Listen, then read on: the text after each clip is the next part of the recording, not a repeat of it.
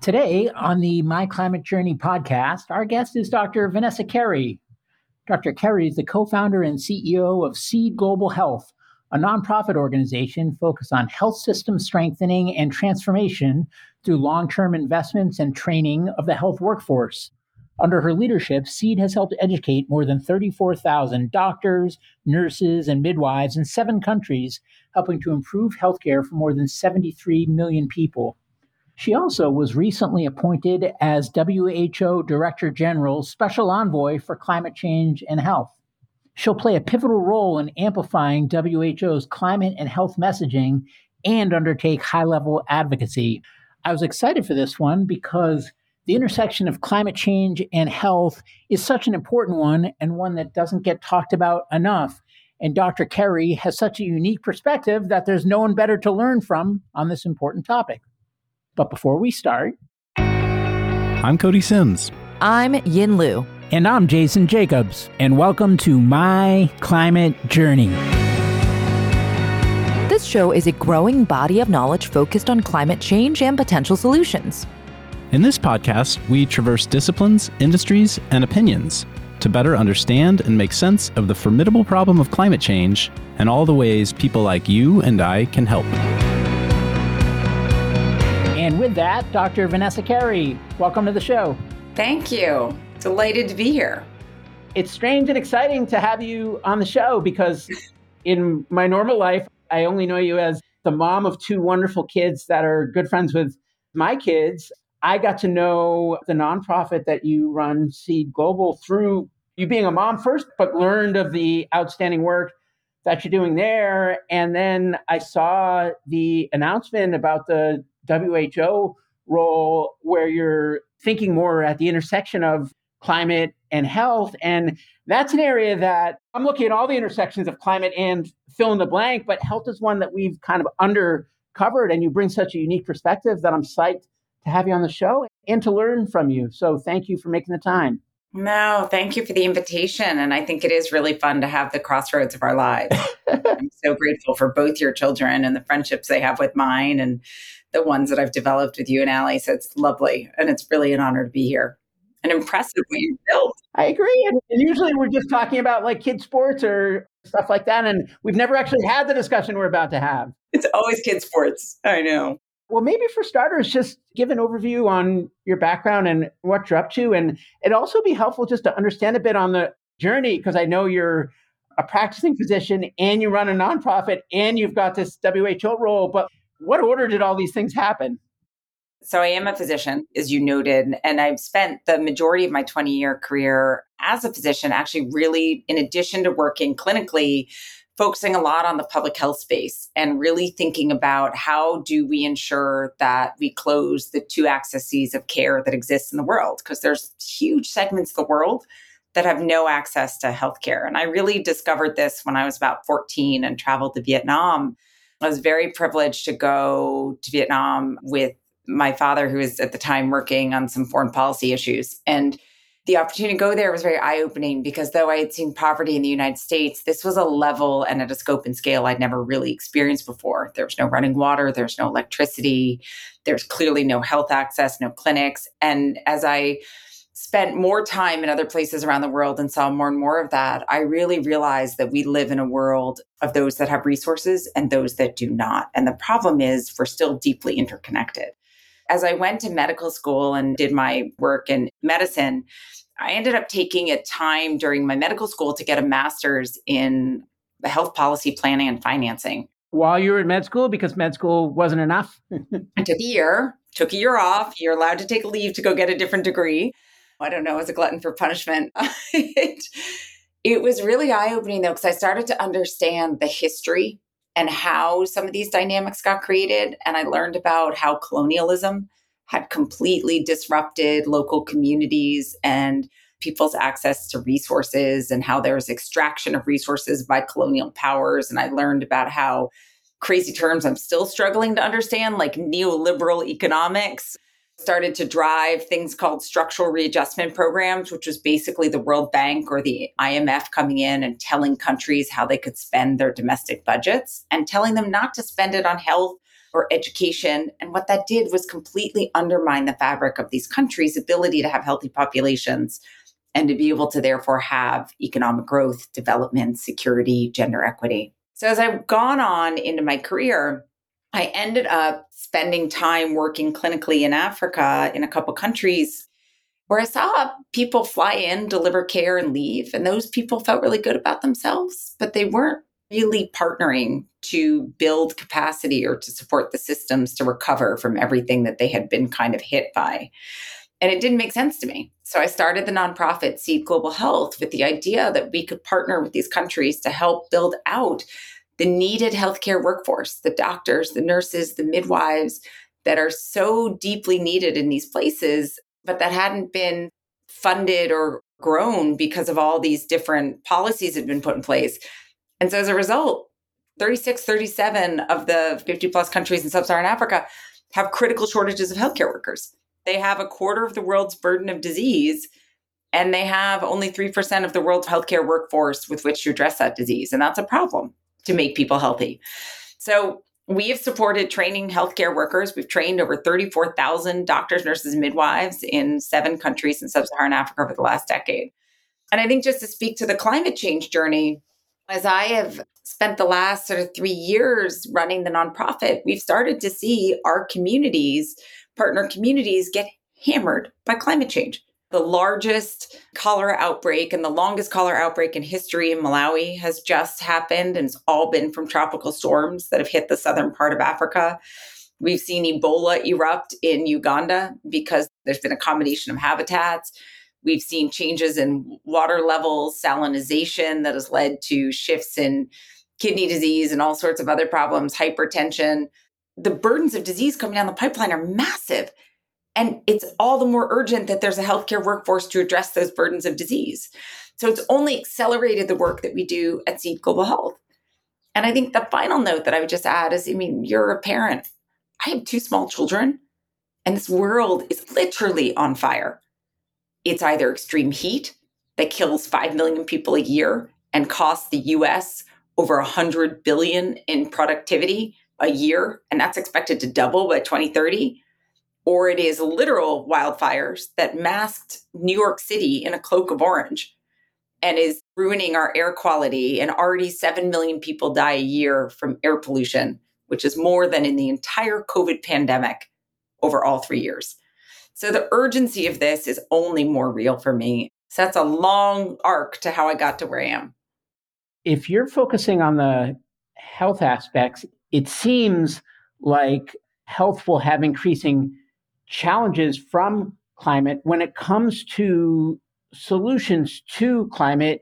Is that separate and distinct? Like from health, is it more about playing defense and reacting as the climate continues to change? Or are there things that you can do coming from the health side to actually address the problem more systemically? No, I mean, it's a great question. There's three considerations that we have to think about in the health and climate intersection. So, first of all, the climate crisis is a health crisis. I mean, I just gave a couple of the statistics of the number of people that are dying a year uh, out of just the changes we're seeing in climate change.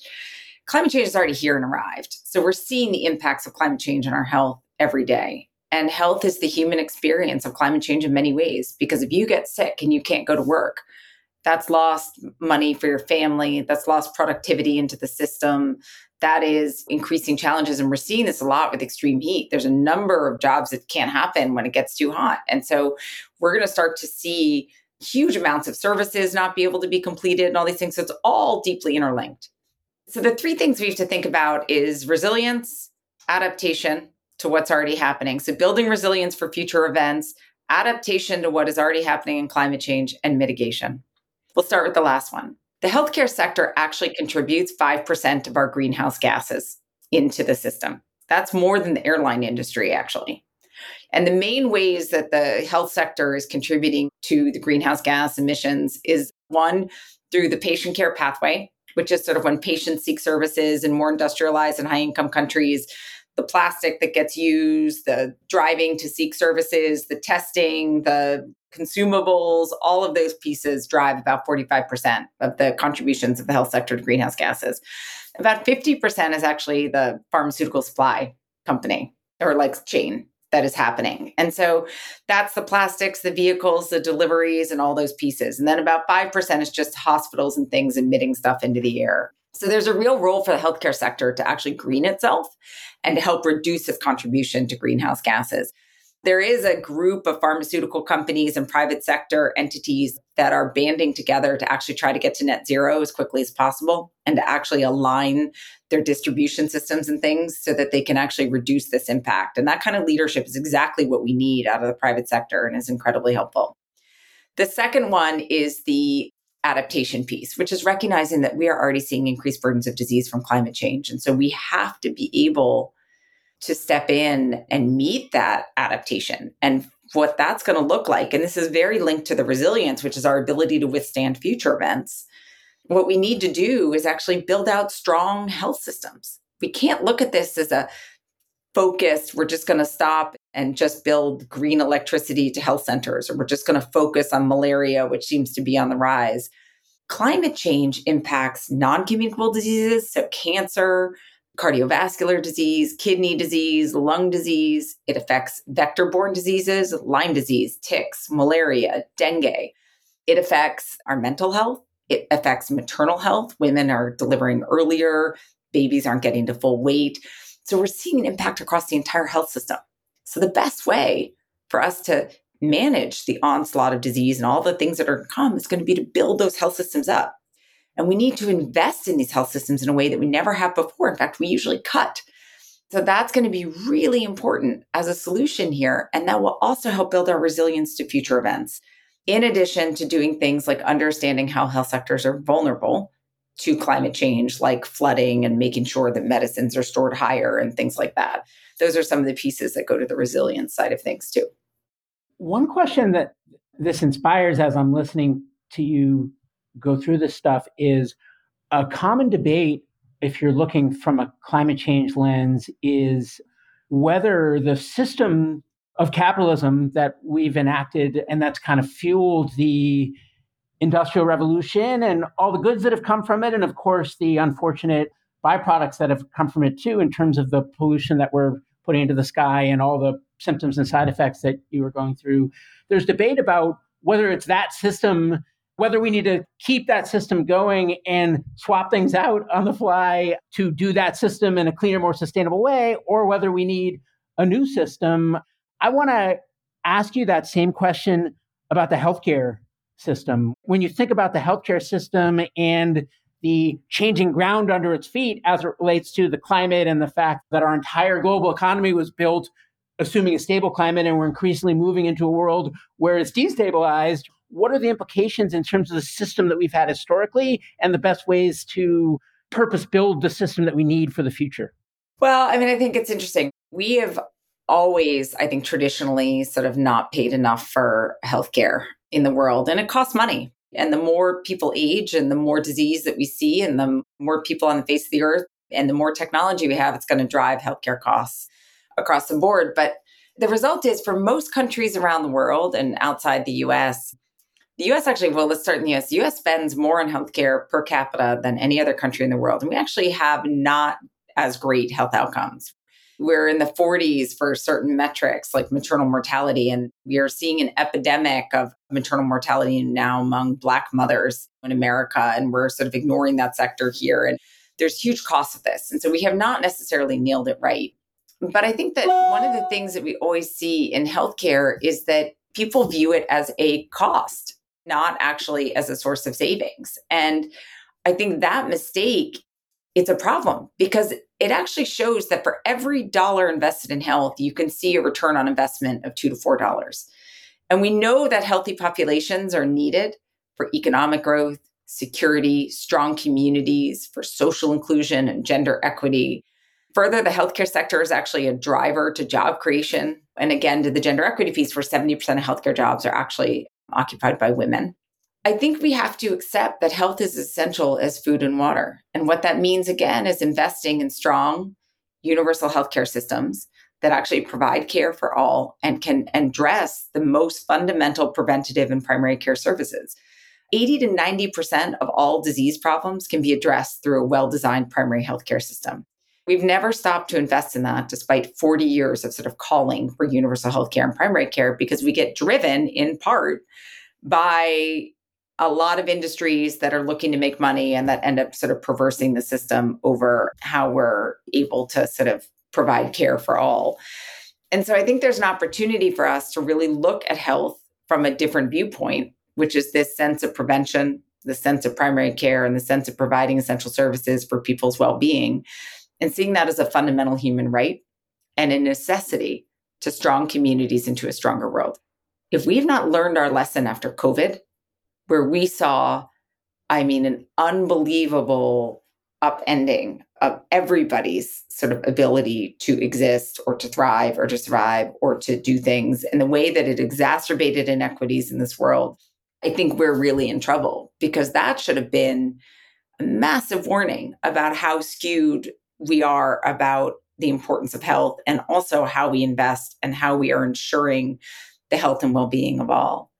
I think just to take it even up a notch, though, beyond health, we have to start to value just our general well being. I just saw a quote that said that economists measure the price of everything and the value of nothing.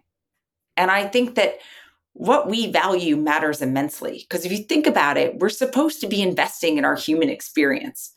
We work, we try to earn money, we try to do these things to provide for our families, to have our children have a better experience than maybe we had growing up. But really, we have one life to live and we have one opportunity to be on this earth and we have to protect that. But the way we protect that is by focusing on well being, not by focusing on just GDP or economic bottom line. And so I think there has to be a real shift in what we value and that we value what it means to be human in a different way. That is going to mean health, education, equal rights, dignity, a number of things that we are not necessarily championing currently. And so I think we're facing a pretty existential moment in who we are and how we're going to move forward. I would argue too that climate change is probably the most critical example of that. We're not even close to hitting the 1.5 degrees mark of the Paris Agreement. We're on track for 2.4 to 2.6 degrees Celsius of global warming. And we are seeing much more extreme weather events faster, more severe. Climate experts are saying we are literally in uncharted territory. That should be terrifying. I think one of the issues with climate change is that it is terrifying, and I think it's terrifying to many. But with that, it's like, okay, well, now I'm terrified, but I don't know what to do about it. And then people might rush to, you know, I'm going to offset my flights or I'm going to give up meat or I'm going to walk instead of drive my car to work. And it's not that these things aren't helpful, but to your point, this is a systems wide change that needs to occur. So let's say collectively we had the will to say, yes, we need to rethink the system to value all the things you just mentioned. One, who's we? Because there's no kind of uniform global decision making. And then two, what would that even look like? How would we get there? Where would we start? I'm not suggesting that you should have these answers. I mean, they're bigger than any one person, but how do you even begin to approach that? It's funny. I've been saying a lot that we're facing a pandemic of poor and expedient choices. And that's really coming from leadership. The leadership right now in this world is more worried, I think, often about getting reelected or holding on to power than making the right choices for our survival. And I think the other problem is that we live in a world that is dominated by social media and people's ability to bury themselves in communities that can perpetuate untruth, sort of the infodemic piece where the wrong information is out there. And the problem with that is then it's very hard to communicate the urgency that we face. I'm sorry, my Twitter has been cracking me up, the kind of hate tweets and things that I get on it that are just grounded in nothing. It doesn't hurt me. It just makes me laugh because I'm like, these people are so not aware of the risk they are at by just the facts of the world today.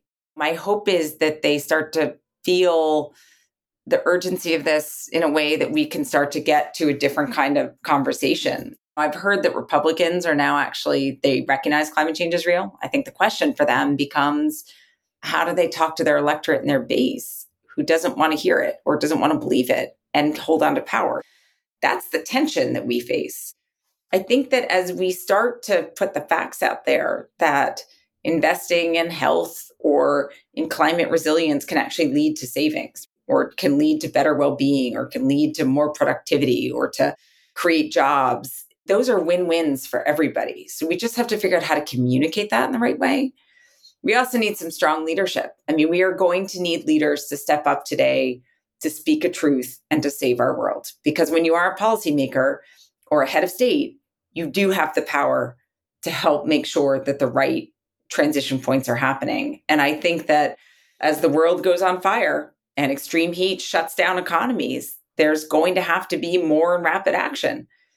But we're going to need some bold leaders to take this to really, I think, press forward on this. And I think we're starting to see some of those conversations happen. I'm ultimately an optimist. So I believe we can get there. But I wouldn't underestimate the power of us as individuals in this either it's true we need systems change and we need leadership to build those systems change so one is our political leadership needs to be less worried about reelection and more worried about just our general survival two i think that the private sector has to step in big time and realize that their sustainability as a business is actually totally coupled to a healthy planet.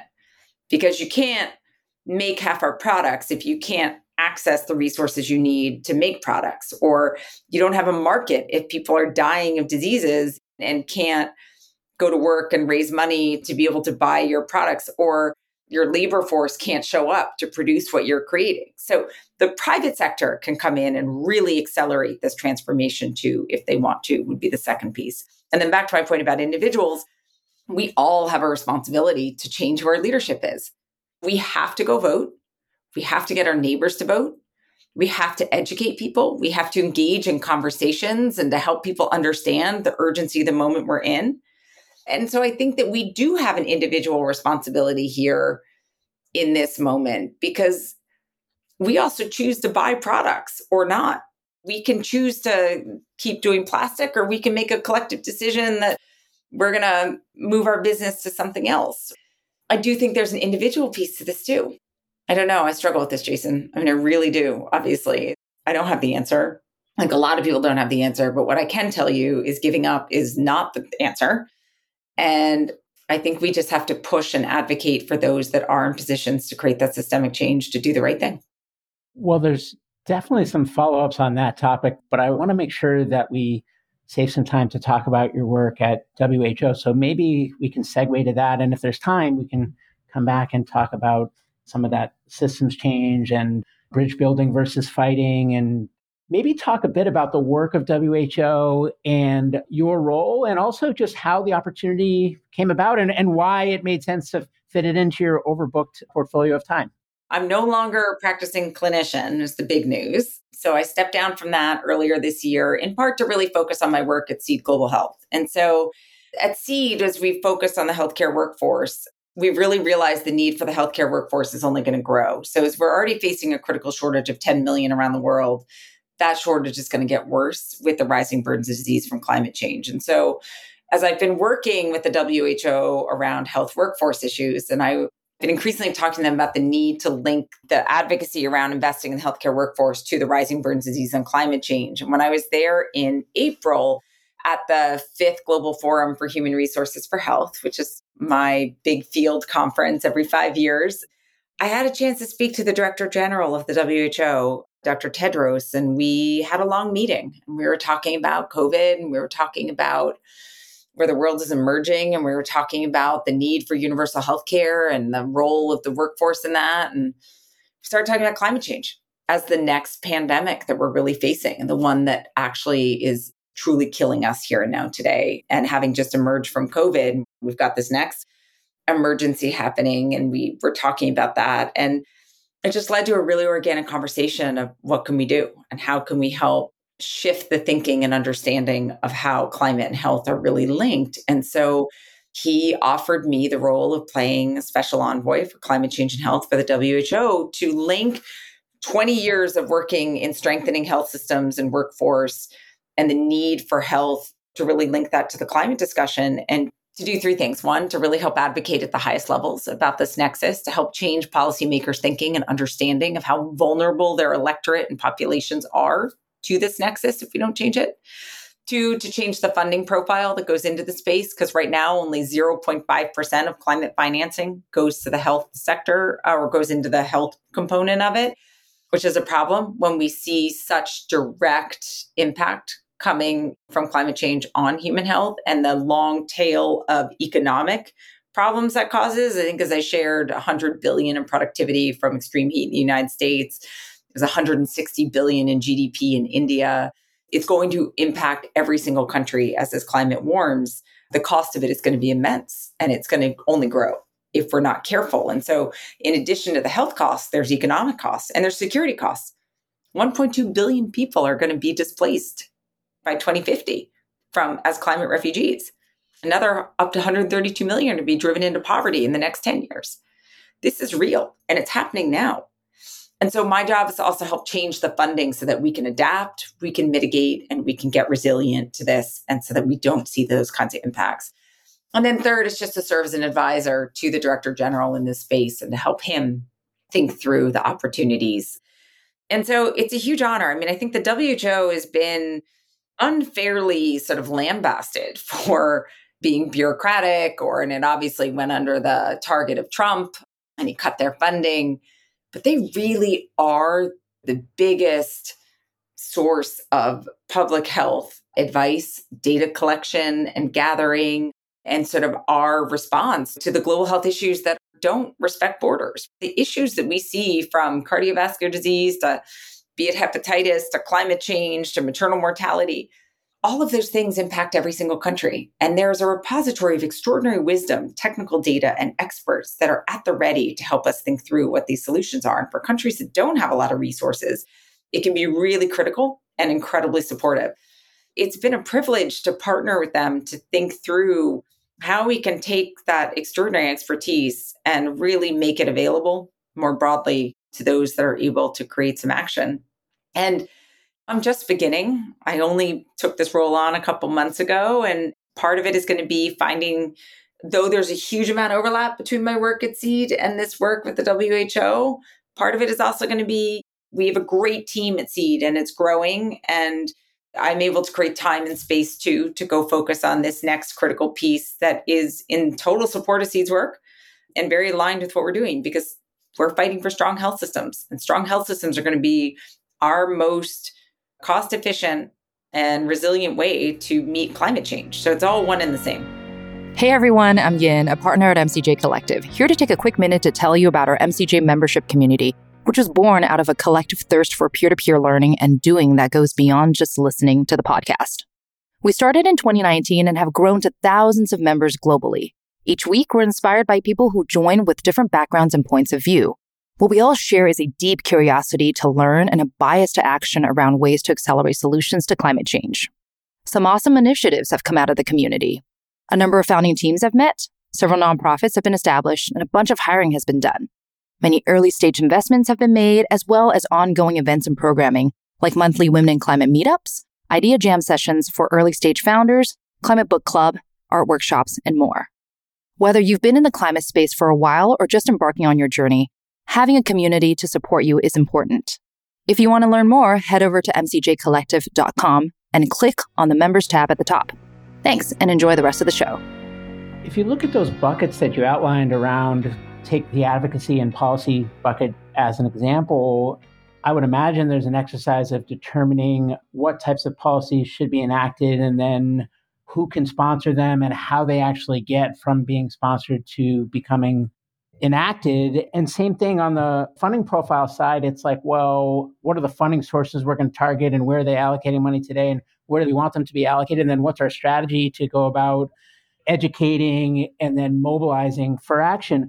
How much of that does the WHO take on versus identifying what needs to be taken on and then passing it off either to partner organizations or educating the broader public? I guess what I'm asking is how big of an internal team is there and how far does the WHO take it? And then what does that integration look like in terms of who's doing the rest of the work? Well, I think it's a great question. I mean, the WHO has a huge amount of expertise. They have a whole department on environment, climate change, and health, which is just an outstanding team of folks that have done everything from gathering data, helping to guide countries on doing their vulnerability and adaptation assessments on the intersection of climate change and health, to developing policies, best practices. They are advising the COP28 presidency, the climate conference everyone knows. They're dedicating the first ever day of health this year. So there's a thematic day dedicated to this intersection.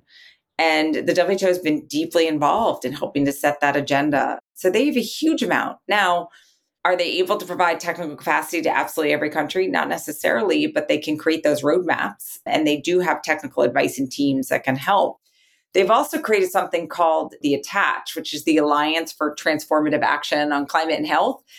And it's really to help ensure that back in COP26, there was a whole ambition to create climate resilient and sustainable health systems among WHO member states. And so ATACH is really designed to bring together everyone under one umbrella to help engage on this. And so they have four key working groups, for example, which is financing the health commitments that are needed for climate resilience and low carbon systems, climate resilient health systems, and what does that look like? Low carbon sustainable health systems, supply chains. They do quality assurance, they do monitoring, they help mobilize financing. And it's a voluntary network of participants to join and to learn together. And I think creating that kind of platform is also really important because it allows a community to come together and to learn and to share best practices. And so the WHO has done huge amounts of work on this and they have unbelievable data and best practices. Part of the job is getting it out there to everyone and having people use it in the right way too. Because often some member states might have their own agendas, their own political agendas, and don't want to buy into this collective vision. So the WHO is a voluntary they don't have a mandatory governance structure to it. And they're also sometimes a little bit reliant on funding that comes from voluntary contributions too, which can make it tricky about how big they can be or how much power they can have, meaning how much human power they have to help do the work. But funded by countries or what's the source of by countries, member states, and also corporations, others. I mean, anybody can give money to the WHO to support work. But the point is, most of the budget is voluntary contributions. So it really acts as a giant global nonprofit in some ways. And that can be very tricky. And there's a ton of competing priorities. We just emerged from a pandemic and we're talking about pandemic preparedness. We are, ta- they need to cover every health issue out there. But climate change is really just one of the largest priorities now because it has such an impact across all aspects of health. There's a couple threads I'd love to pull on.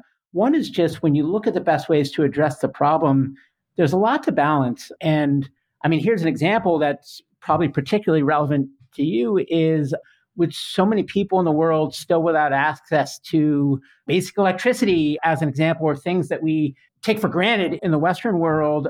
How do you balance bringing those people up from energy poverty with the fact that doing so the most quickly can sometimes mean not using the cleanest sources of energy? I think that's where there's a little bit of a misnomer because I think that we can put green energy sources, for example, into a country that can actually be attached to a hospital system. We have this technology and capability. It's financing that is needed for these countries that don't have the fiscal space to actually enact it. Part of what also happens is that it's going to be important for these countries also to have the support to understand for example, they might know they want to do green energy and they're committed to green energy and they'll have financing to put a green energy system in place to support a health system, but they need someone to help them understand exactly what the energy needs are at every health center and how to link that to the grid in the main cities and things like that. So you also need the capacity for the planning piece too. There's often not funding and financing. So for me, the fundamental question is we're not mobilizing enough financing to support these countries to make those transitions in the way that they need and to sort of support the technical know how and capacity. We have the capability in all of this. We just choose sometimes not to execute it. And it's true, we need to advance our technology a little bit more in the green energy space. And we do need to be thoughtful about the fact that these countries need to have development and access to energy and these sources. The truth is, the majority of the countries that are most vulnerable to the impacts of climate change are those that least contribute in the first place, too. So to kind of sit here and say we're not going to let countries develop in the way that they need to as the global north that is three countries are responsible for the vast majority of our greenhouse gases is so hypocritical and insane but i also think there's an ability to create the fiscal investments that allow for the kind of energy transformations that are needed in these countries that increase access to development energy resources, but that are also sustainable. And, you know, we all need to be doing this. So I think that it's a global conversation about how we can make that transformation. But if we just provided the funding to support these countries to build capacity, to invest in health, and to invest in education, such that these populations are able to be healthy, join the workforce, build your middle class, and grow, that alone is transformational. We know what that looks like and we know how to do that. It's a little bit of a misnomer to kind of say that we don't have a choice or a pathway forward. Another example is air conditioning. Like air conditioning is terrible in terms of a source of emissions, but the hotter it gets, it becomes mandatory from a health standpoint because you need reprieve from being in the heat. I find these things hard to balance. And another one is we don't want to go backwards. We want everyone to take advantage of the modern lifestyles that we've become used to. Yet, with our modern lifestyle, there's so much excess and waste that goes into that. And even things like fast fashion and companies intentionally creating like new dongles that are required so that you're forced to go out and buy the next new consumer electronics even though you didn't need it. Well, but that's what I'm saying. The private sector has a role in this to be responsible. And I'm sure you've discussed at some point the Sustainable Markets Initiative. But there's 20 task forces that are part of that. Health is one of them, but fashion's another, for example, that is really looking at how the private sector can shift stakeholder value over shareholder value, which doesn't mean the shareholders don't make money, but it's about creating a sustainable path forward. We cannot look at the expedient bottom line of our income today, if you will, at the expense of a decade from now. We're not going to survive. All of it is going to cost us more if we don't actually drastically change how we're doing business. And I think we just have to accept the facts. We have to have the courage to do what's right. And we have to make the transformation starting now. And everybody's going to have to get on board to some degree there is a number of ways that we are in trouble. What we have to sort of say is what's the problem? So if we need cool spaces and energy, well, there's a lot of different ways to achieve that in greener ways. And not everything has to be perfectly green, but the whole system does, if that makes sense. So if we can also advance carbon capture systems and carbon offsetting and thinking about ways that we can tolerate some of the greenhouse gas emissions because we have ways to offset it, that's going to be critically important too. We're in a big system, but we are going to have to look long and hard at how we do business, how we live. It goes back to that idea of sort of well being and survival. So, two other threads I want to pull on. One is the actual path to transition and the balance between speed and pragmatism. And then the other is just the actual politics required to make progress generally. So, on the first, it's something I personally wrestle with because while, of course, we are overdue and the longer we wait, the worse the symptoms will be, it is a transition and fossil fuels are still powering much of the world. And many of the world doesn't have access to basic electricity and things of that nature. So, how do you think about the patience to understand that it is a transition and not lurching and creating more problems by lurching too fast and getting over our skis, with also not allowing for excuses to stall and buy time to continue living off the fat of the land from the polluting infrastructure that brings in the dollars.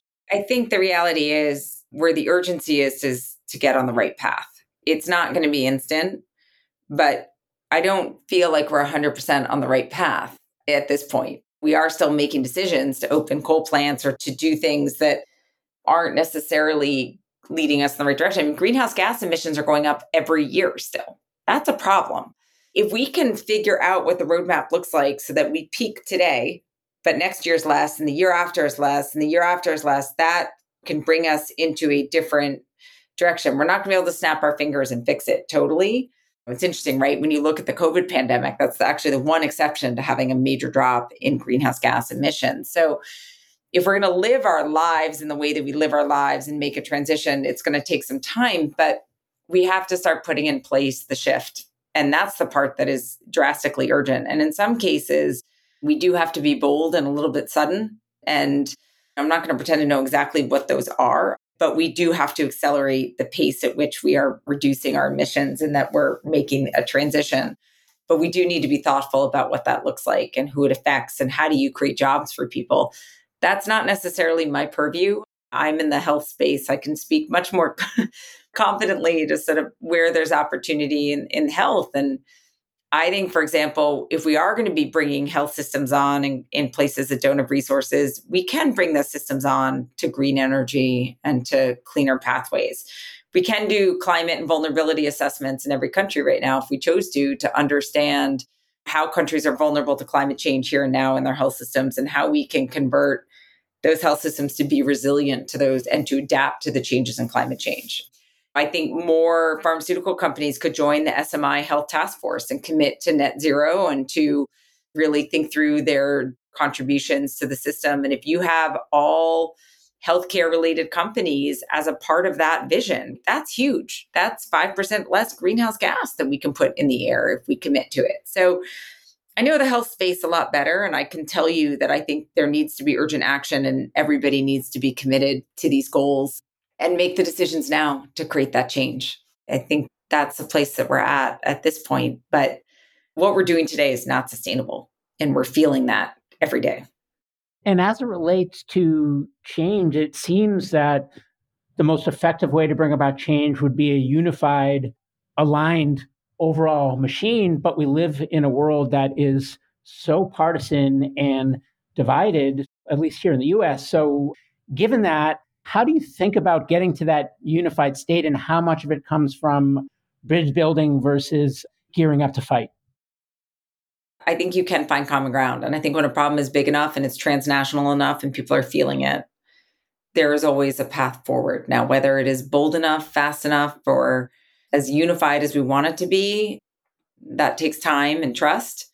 But I think we are getting to a place that we're going to start to find a lot more consensus around how to manage what's happening because wildfire smoke does not respect borders. None of this respects borders. I think leaders are thinking very seriously about how to tackle what's happening together and to create the right policies in place. But the partisanship is real. And I think part of it is also about how we communicate, to be honest and being able to allow people to communicate, to give them the tools and the language and the examples to communicate to their constituencies and electorate in a way that allows them to make the right decisions but doesn't alienate is important.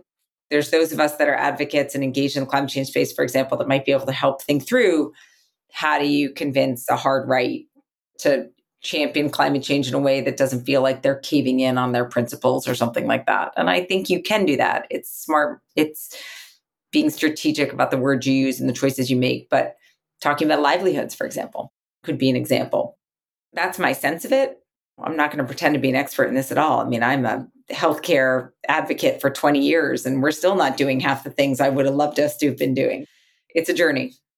I know you're pretty early in your role at the WHO, but I guess two questions or calls to action. One is just for anyone listening that's inspired by your mission and what you're setting out to do, where do you need help and what kinds of people might you want to hear from? And then, secondarily, for those that are listening that are inspired by your work, what's your call to action to them outside of you and your work in terms of what they're doing in their everyday lives with the understanding that our audience is super diverse, industry wise, function wise, and geography wise?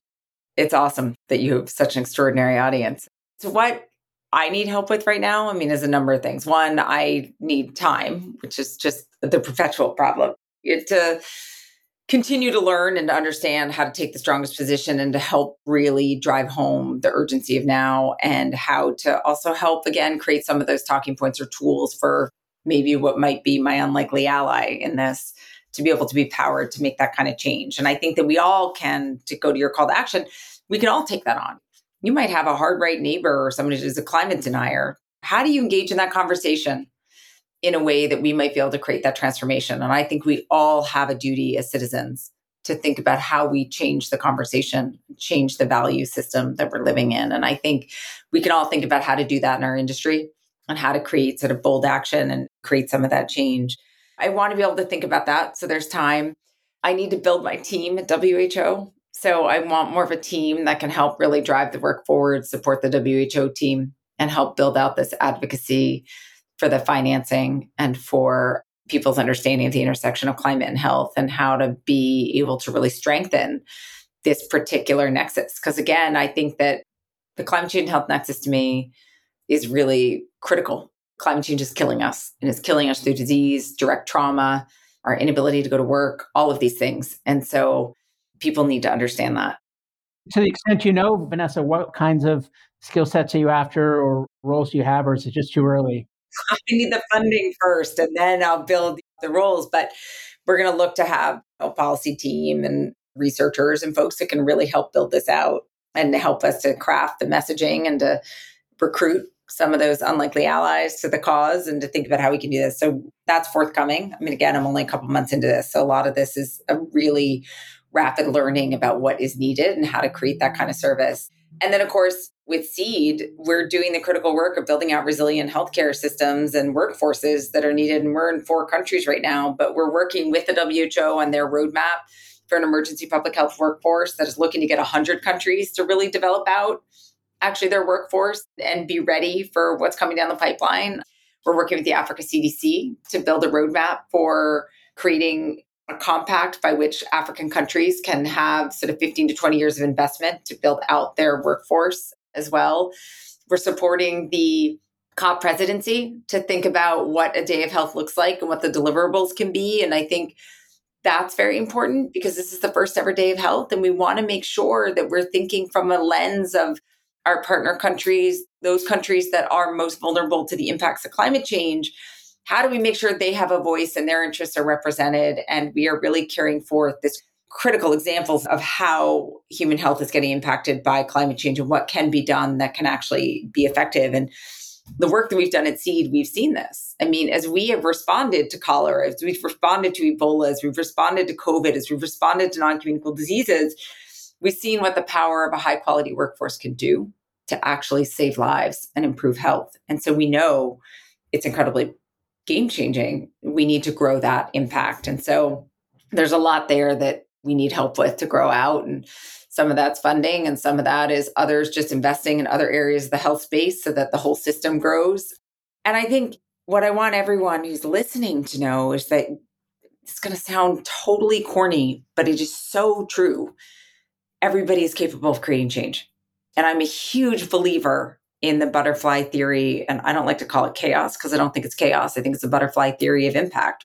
The butterfly flaps its wings in Mexico and it creates the tropical storm that impacts both the Philippines. But if we think of ourselves as capable of creating a movement, which we all are, big or small, I think the most important thing is you don't tell yourself you don't have a role in this. Meaning, you have to tell yourself and understand that you have a role in this. And you have to know that you're capable of creating change on a micro level and even a macro level because it's going to take all of us doing some kind of action. And if you are not part of that action, you're part of the problem. And so I think that that's probably my biggest ask of everyone is do what you can and know that you're part of creating a system that's going in the right direction. Well, that's a terrific point to end on. And usually I say, is there anything I didn't ask that I should have or any parting words for listeners? But that was such a mic drop way to end that I think we should just wrap. Glad there's one moment because I feel like a lot of this, I'm sitting here being like, oh my gosh, are people listening? It's really been an honor, Jason. And I'm really grateful for the attention you're bringing to this key intersection and to take a moment to help share the really critical intersection of climate and health and how it has, I think, a real power to both kill us, but to elevate us if we choose it to. And we're going to choose to have it elevate us because we're going to make the right investments. The biggest takeaway that I have from this discussion, and I mean, there's many, but one that stands out for me is we talk a lot in the climate innovation world about there's mitigation, there's resiliency, there's removal. But if you look at resiliency, a lot of people, it's like, well, we need to avoid wildfires. We need to make homes that are more fire resistant. We need to help build important facilities in areas that aren't going to be impacted by sea level rise or lack of water or, or, things like that. But you don't hear a lot about health as a resiliency issue. And that was the big aha for me in this discussion is that it's another key area of resilience, which is human resilience. It's resilience and adaptation. And also, mind you, the beauty of this is if we invest in health systems for climate change, we're also going to be fixing a lot of the health problems that we have already today. And so it's a win win. And there's cost savings. It's such a no brainer to me I'm very excited always to talk about this. Great. Well, great point to end on. Thanks again for coming on the show, Vanessa. And anyone that wants to learn more or cares a lot about the intersection of climate and health, which should be all of us, then you should track down Vanessa and the important work that she's doing. Thank you. Thanks again for joining us on the My Climate Journey podcast. At MCJ Collective, we're all about powering collective innovation for climate solutions by breaking down silos and unleashing problem solving capacity. If you'd like to learn more about MCJ Collective, visit us at mcjcollective.com. And if you have a guest suggestion, let us know that via Twitter at MCJPod. For weekly climate op eds, jobs, community events, and investment announcements from our MCJ venture funds, be sure to subscribe to our newsletter on our website. Thanks, and see you next episode.